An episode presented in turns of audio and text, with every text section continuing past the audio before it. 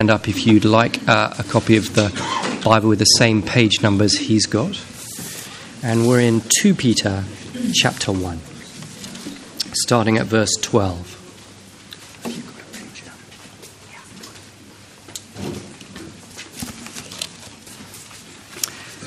As Martin said, it's uh, 2 Peter chapter 1. Um, we'll start um, at verse 12 and we'll read right through to the end of chapter 2 and it's on page 1222 in the church Bibles. 2 Peter chapter 1, starting at verse 12. So I will always remind you of these things, even though you know them and are firmly established in the truth you now have. I think it is right to refresh your memory as long as I live in the tent of this body, because I know that I will soon put it aside, as our Lord Jesus Christ has made clear to me. And I will make every effort to see that after my departure, you will always be able to remember these things. For we did not follow cleverly devised stories when we told you about the coming of our Lord Jesus Christ in power, but we were eye- eyewitnesses of his majesty he received honour and glory from God the Father when the voice came to him from the majestic glory, saying, This is my Son, whom I love. With him I am well pleased. We ourselves heard this voice that came from heaven when we were with him on the sacred mountain. We also have the prophetic message as something completely reliable, and you will do well to pay attention to it, as to a light shining in a dark place until the day dawns and the morning star rises in your hearts. Above all, you must understand that no prophecy of Scripture came about by the prophet's own interpretation of things. For prophecy never had its origin in the human will, but prophets, though human, spoke from God as they were carried along by the Holy Spirit. But there were also false prophets among the people, just as there will be false teachers among you they will secretly introduce destructive heresies, even denying the sovereign Lord who bought them, bringing swift destruction on themselves. Many will follow their depraved conduct and will bring the way of truth into disrepute. In their greed, these teachers will exploit you with fabricated stories. Their condemnation has long been hanging over them, and their destruction has not been sleeping. For if God did not spare angels when they sinned, but sent them to hell, putting them in chains of darkness to be held for judgments, if he did not spare the ancient world when he brought the flood on its ungodly people, but protected Noah, a preacher of righteousness, and seven others, if he condemned the cities of Sodom and Gomorrah by burning them to ashes and made them an example of what is going to happen to the ungodly, and if he rescued Lot, a righteous man who is distressed by the depraved conduct of the lawless. For that righteous man living among them day after day was tormented in his righteous soul by the lawless deeds he saw and heard. If this is so, then the Lord knows how to rescue the godly from trials and to hold the unrighteous for punishment on the day of judgment. This is especially true of those who follow the corrupt desire of the flesh and despise authority. Bold and arrogant, they are not afraid to heap abuse on celestial beings. Yet, even angels, although they are stronger and more powerful, do not heap abuse on such, thing, on such beings when bringing judgments on them from the Lord. But these people blaspheme in matters they do not understand. They are like unreasoning animals, creatures of instinct, born only to be caught and destroyed, and like animals, they too will perish. They will be paid back with harm for the harm they have done. Their idea of pleasure is to cruise in broad daylight. They are blots and blemishes, revelling in their pleasures while they feast with you. With eyes full of adultery, they never stop sinning. They seduce the unstable. They are experts in greed, an accursed brood. They have left the straight way and wandered off to follow the way of Balaam, son of Bezer, who loved the wages of wickedness. But he was rebuked for his wrongdoing by a donkey an animal without speech, who spoke with a human voice and restrained the prophet's madness. These people are springs without water and mists driven by a storm. Blackest darkness is reserved for them. For they mouth empty, boastful words, and by appealing to the lustful desires of the flesh, they entice people who are just escaping from those who live in, ter- in error. They promise them freedom, while they themselves are slaves of depravity. For people are slaves to whatever has mastered them. If they have escaped the corruption of the world by knowing our Lord and Saviour Jesus Christ and are again entangled in it and are overcome, they are worse off at the end than they were at the beginning. It would have been better for them not to have known the way of righteousness than to have known it and then to turn their backs on the sacred command that was passed on to them. Of them, the proverbs are true.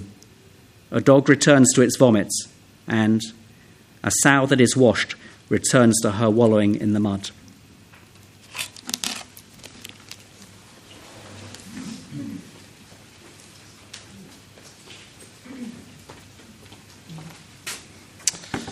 Thanks very much, Tim. Um, well, what, what do we make of warnings? Passages like this, there's some pretty strong words, some strong warnings. Warnings can be good. Warnings, probably most of the time, are good and are loving. Um, I was thinking back um, to the last century when I was uh, learning to drive. Um, whenever you fill in forms and it's how long you've been driving, I'm always astonished by how long ago it was. But I can remember as a sixth former, as a 17 year old, the police coming in to do a session with all of us who've just passed our tests, feeling invincible, and, and them just warning us of, yeah, the, what could happen to us as we set out on our driving. Um, I don't know if you remember adverts like this. This um, Think campaign's been going for 50 years now. But I remember those, I don't know if you still do this, Tim, going to speak to sixth formers and get horrific pictures and stories and just scare these young, impressionable teenagers. But that time served to give us a sober respect and a, and a thoughtfulness to, to shape the way we would go about our driving in those formative years.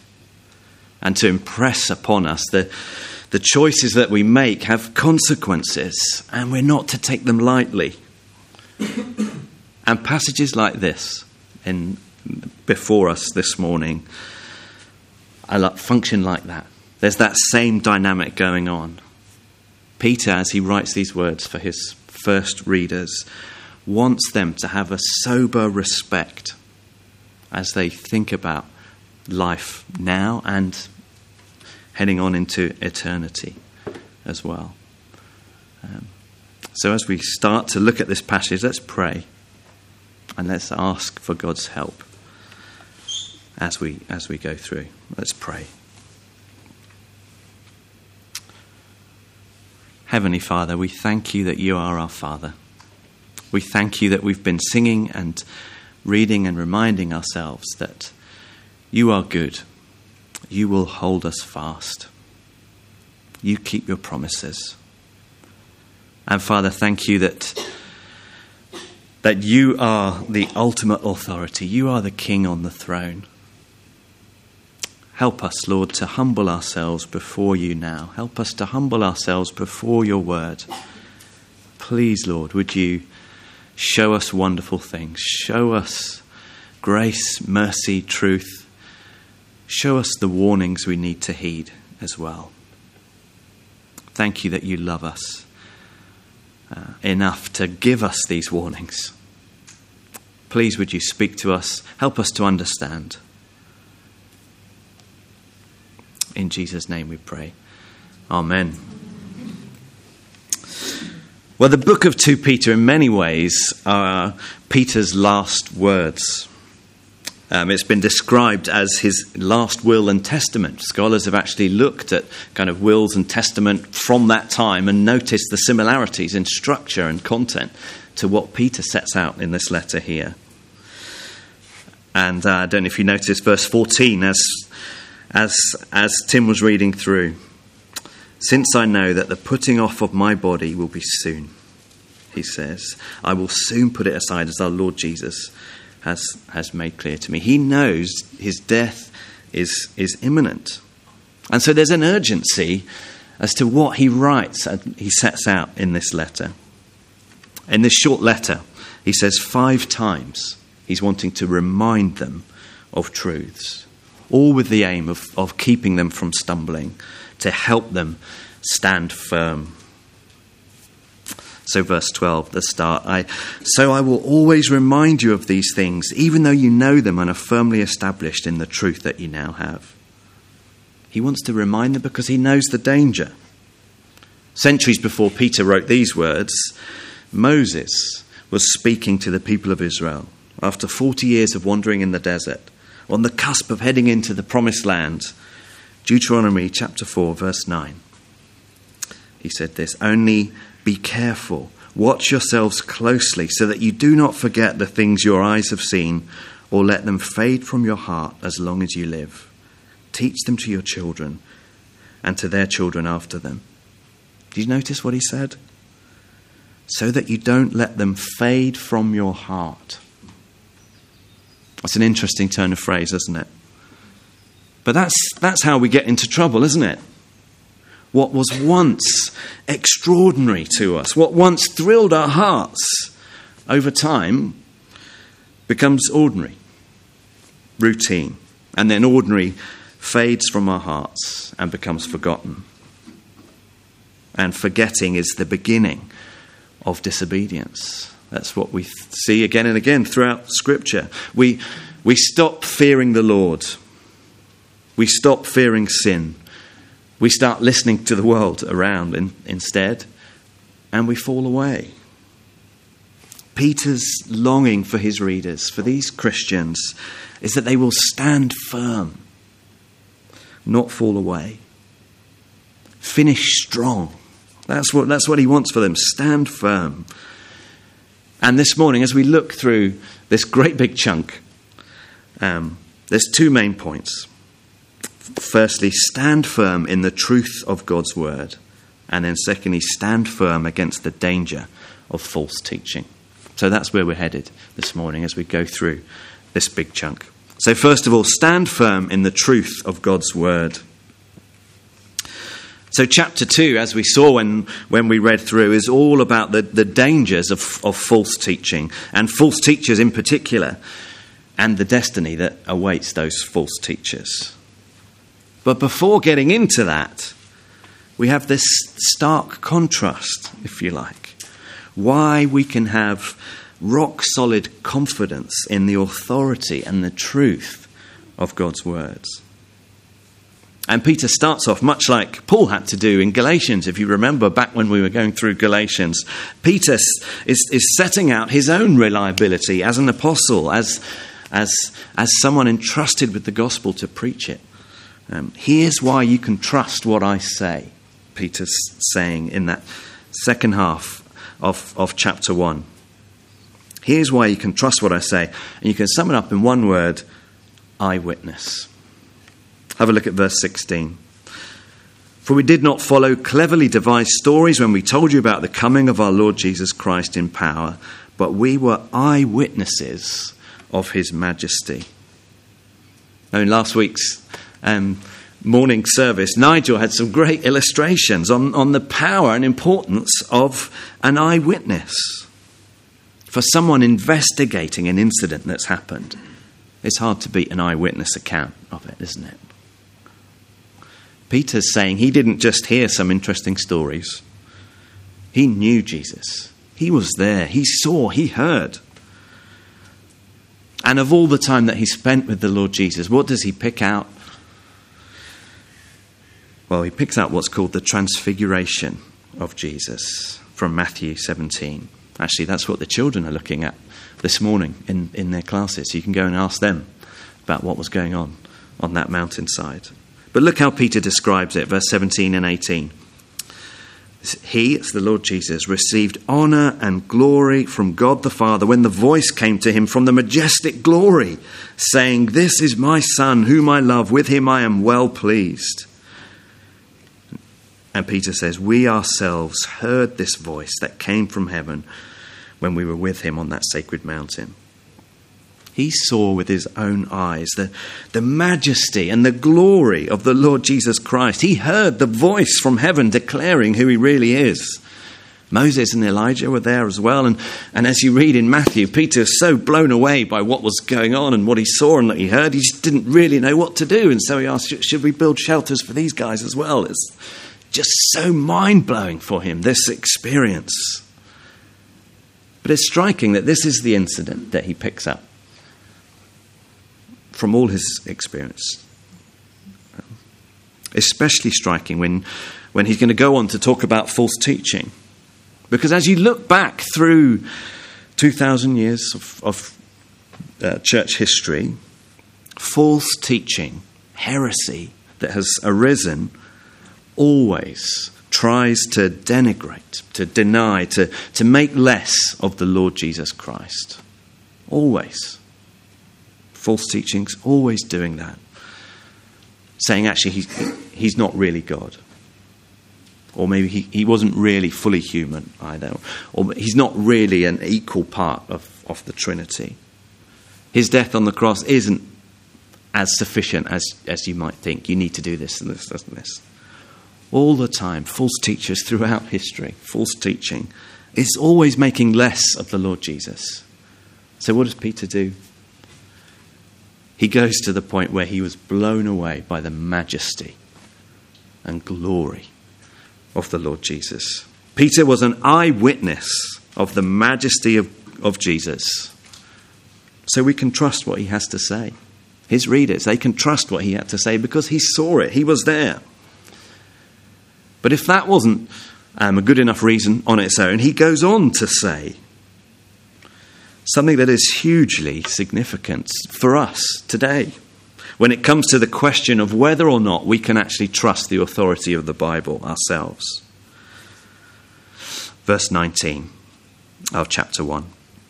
We also have the prophetic message as something completely reliable.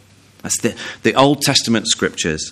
We have the prophetic message as something completely reliable, and you do well to pay attention to it.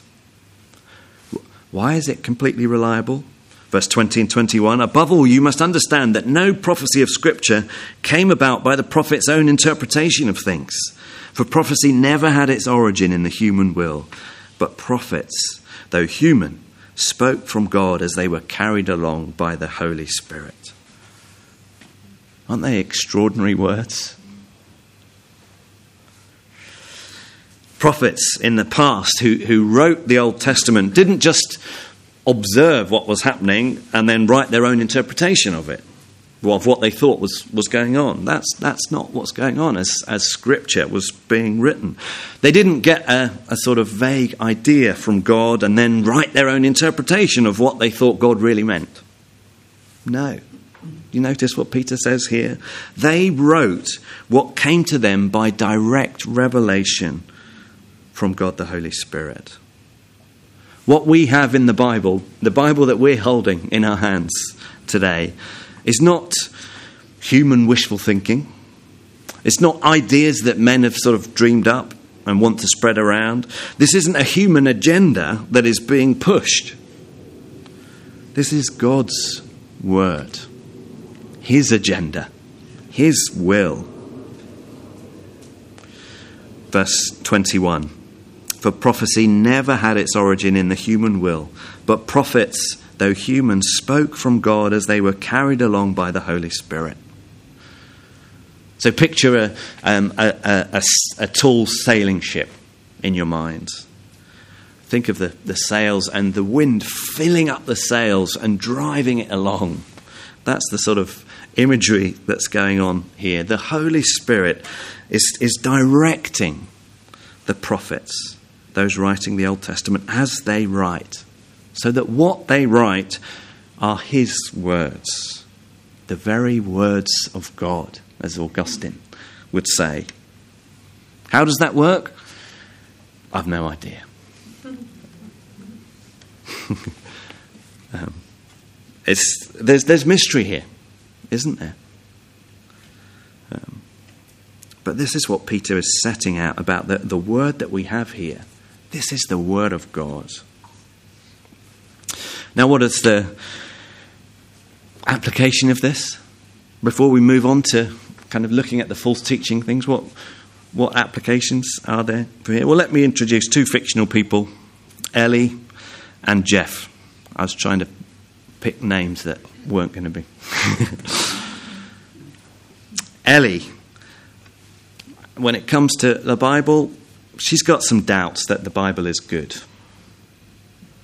And actually would, would, would rather listen to the world instead. Jeff, well, frankly, he just finds it hard to understand and, and to even know where to begin when it comes to reading the Bible and, and getting his head round it all. Well, what encouragement do we have for Ellie, for Jeff, from these words, from these great truths? Well, the encouragement for Jeff is to persevere, even though it's hard. Because the God who inspired these words still speaks through them today by His Spirit. We're not, we're not on our own as we come to, to God's Word. We have His Spirit opening our hearts and our minds, revealing um, His truth to us. And we're not on our own because we have one another. Have a look around. We're not on our own. So, Jeff, keep going. How about for Ellie? Doubting that God's word is good. That's probably the majority view in, in our culture today, isn't it? Although perhaps culturally it would probably express it stronger than Ellie does here. Rather than doubting whether it's good, there's a significant majority of people who believe that God's word is harmful and so to be ignored.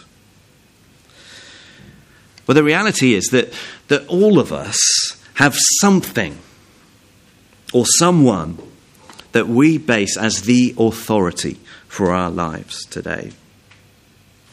This is the thing that's, that, that I'm basing my choices, my decisions. This is what guides me as I go about this life. This is the authority in, in my life. And for a lot of people, it's, it's simply our, our own feelings that, that govern what choices we're going to make and what we're going to do and how we want to live our lives and, and how we're going to shape what goes on. And over the years, for, for those that I've uh, spoken to who, who don't really trust the Bible, as you kind of dig a bit deeper, it, it's not that they can't trust it, but as you dig a bit deeper into the heart level, it's that actually they, they won't trust it. Not that they can't trust it, but, but that they won't trust it. They don't want to trust it. They don't want the Bible to be the authority in their life. It's, it's a heart thing. Because if the Bible is true and authoritative, a lot of T's to get my teeth round. If the Bible is true, well, then I, I don't want to submit to what it says about me and about life and eternity. Naturally, that's, that's how we're wired. We want to be the ones who, who, who are in charge. We, if it, I'm, I'm going to do what feels good, that's how I'm going to live my life. Well, the question is does that really work?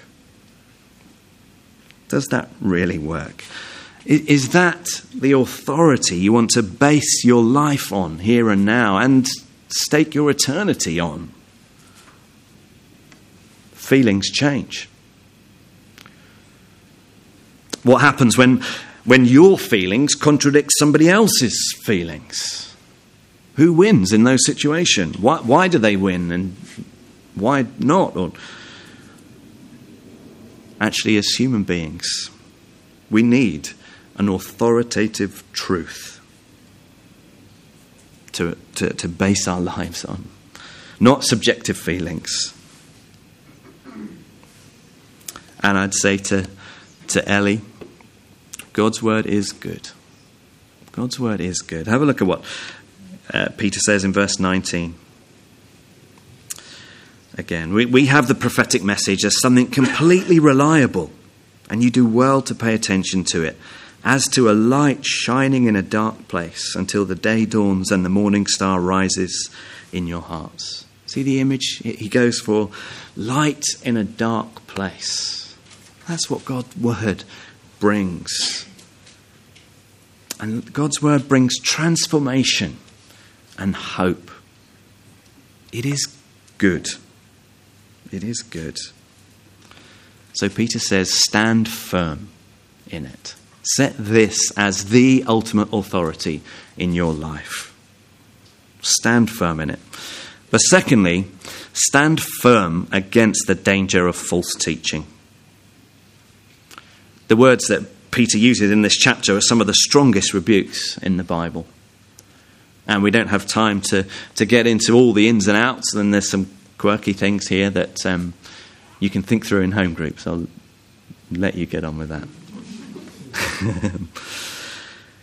but um, uh, in recent months and years, we, we've witnessed the fall of, of many once well respected church leaders who've turned their backs on the Lord Jesus, who've brought the church into disrepute, and have caused untold grief and harm and pain to those that they've abused along the way.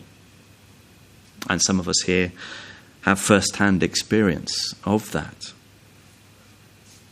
And sadly, this is nothing new. 2,000 years of church history, we find there have been many who've, who've, who've done the same. And in those first three verses of chapter 2, Peter summarizes what, what he spells out in the, in the rest of the chapter. Um, have a look at verses 1 to 3. So he's talking, even, even in the Old Testament, there were also false prophets among the people, just as there will be false teachers among you.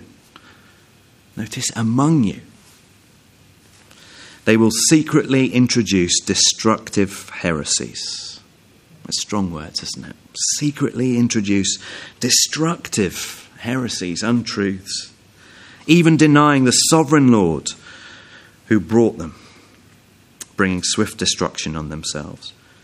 Many will follow the depraved conduct and will bring the way of truth into disrepute. In their greed, these teachers will exploit you with fabricated stories their condemnation has been long hanging over them. Their destruction has not been sleeping. Notice the, the, the strong language, the, the things that he's drawing out there. From among you, they will secretly introduce destructive heresies. Notice their, their greed as that's motivating them.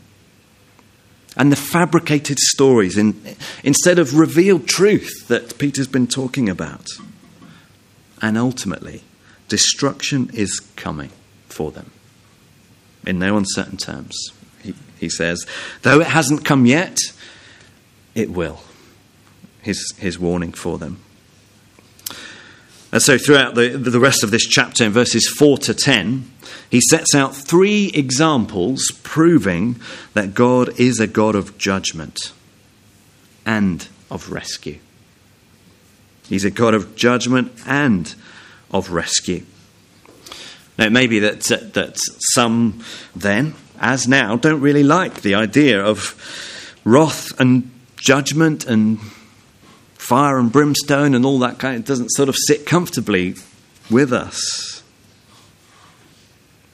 But the, the, uh, the, the opposite of wrath is not sort of smiley happiness, but indifference not caring about it. So we get these three examples in verses 4 to 10 of angels who, who sinned, of the flood and Noah's rescue, and Sodom and Gomorrah, the kind of the immorality and the sinfulness of that place, and Lot being rescued.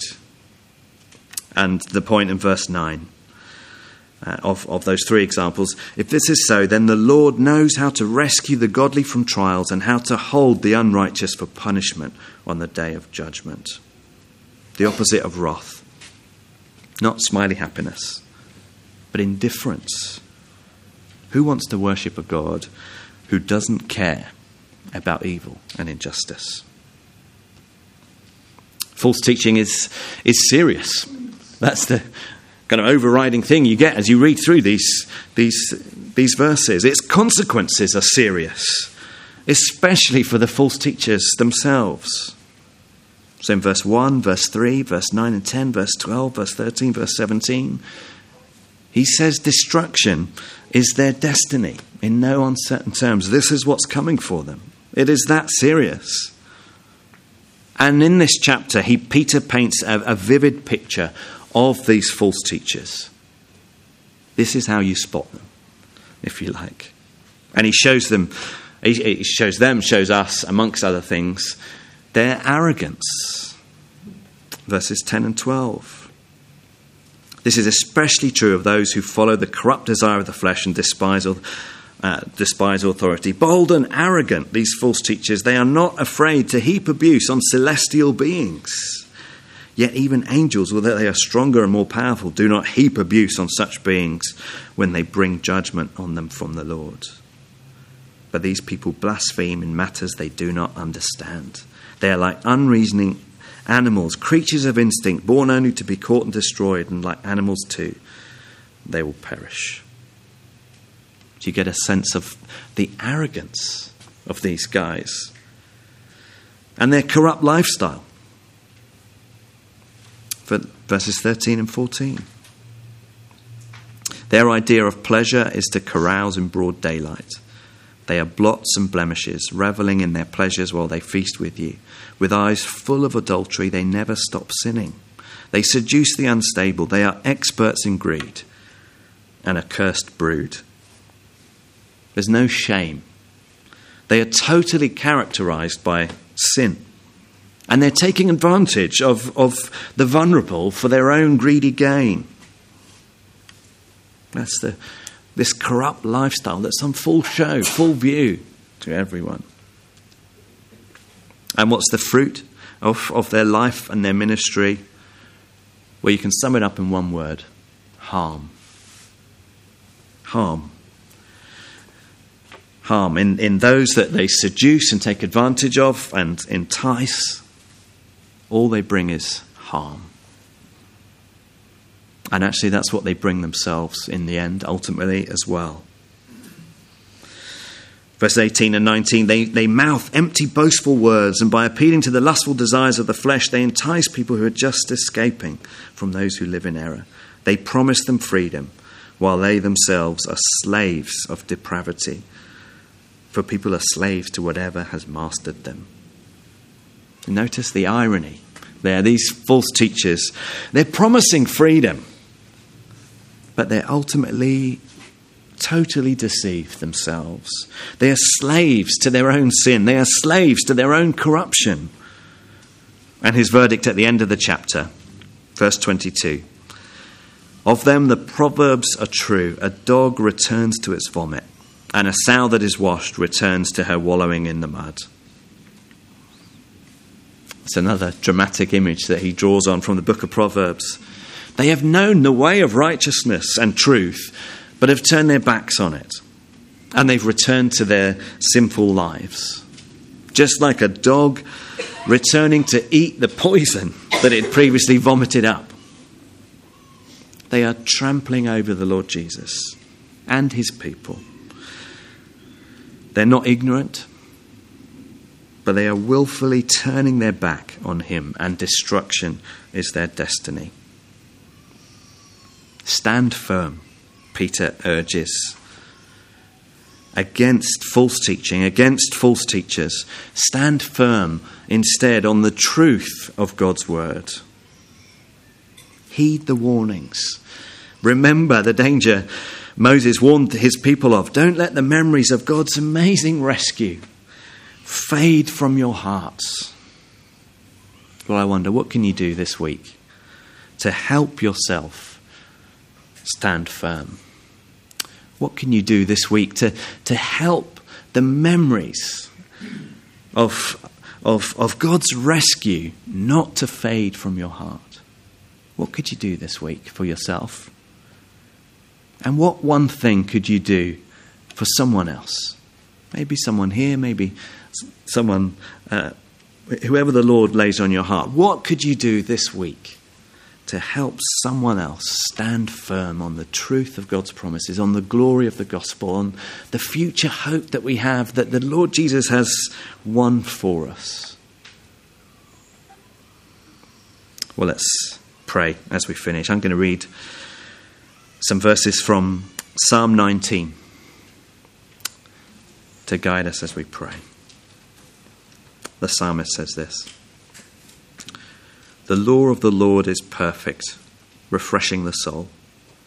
The statutes of the Lord are trustworthy, making wise the simple. The precepts of the Lord are right, giving joy to the heart. The commands of the Lord are radiant, giving light to the eyes.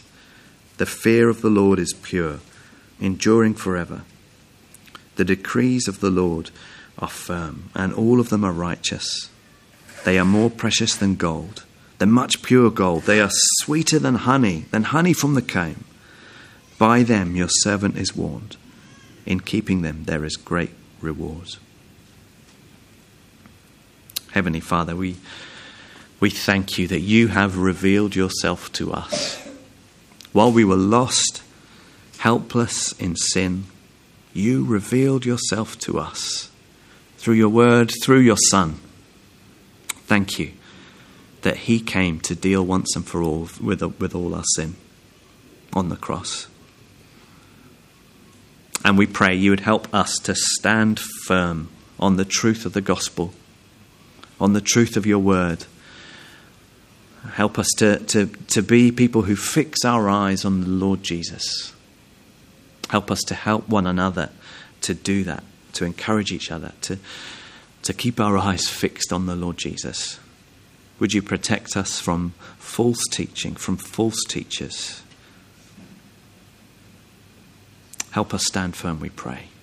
In Jesus' name, amen.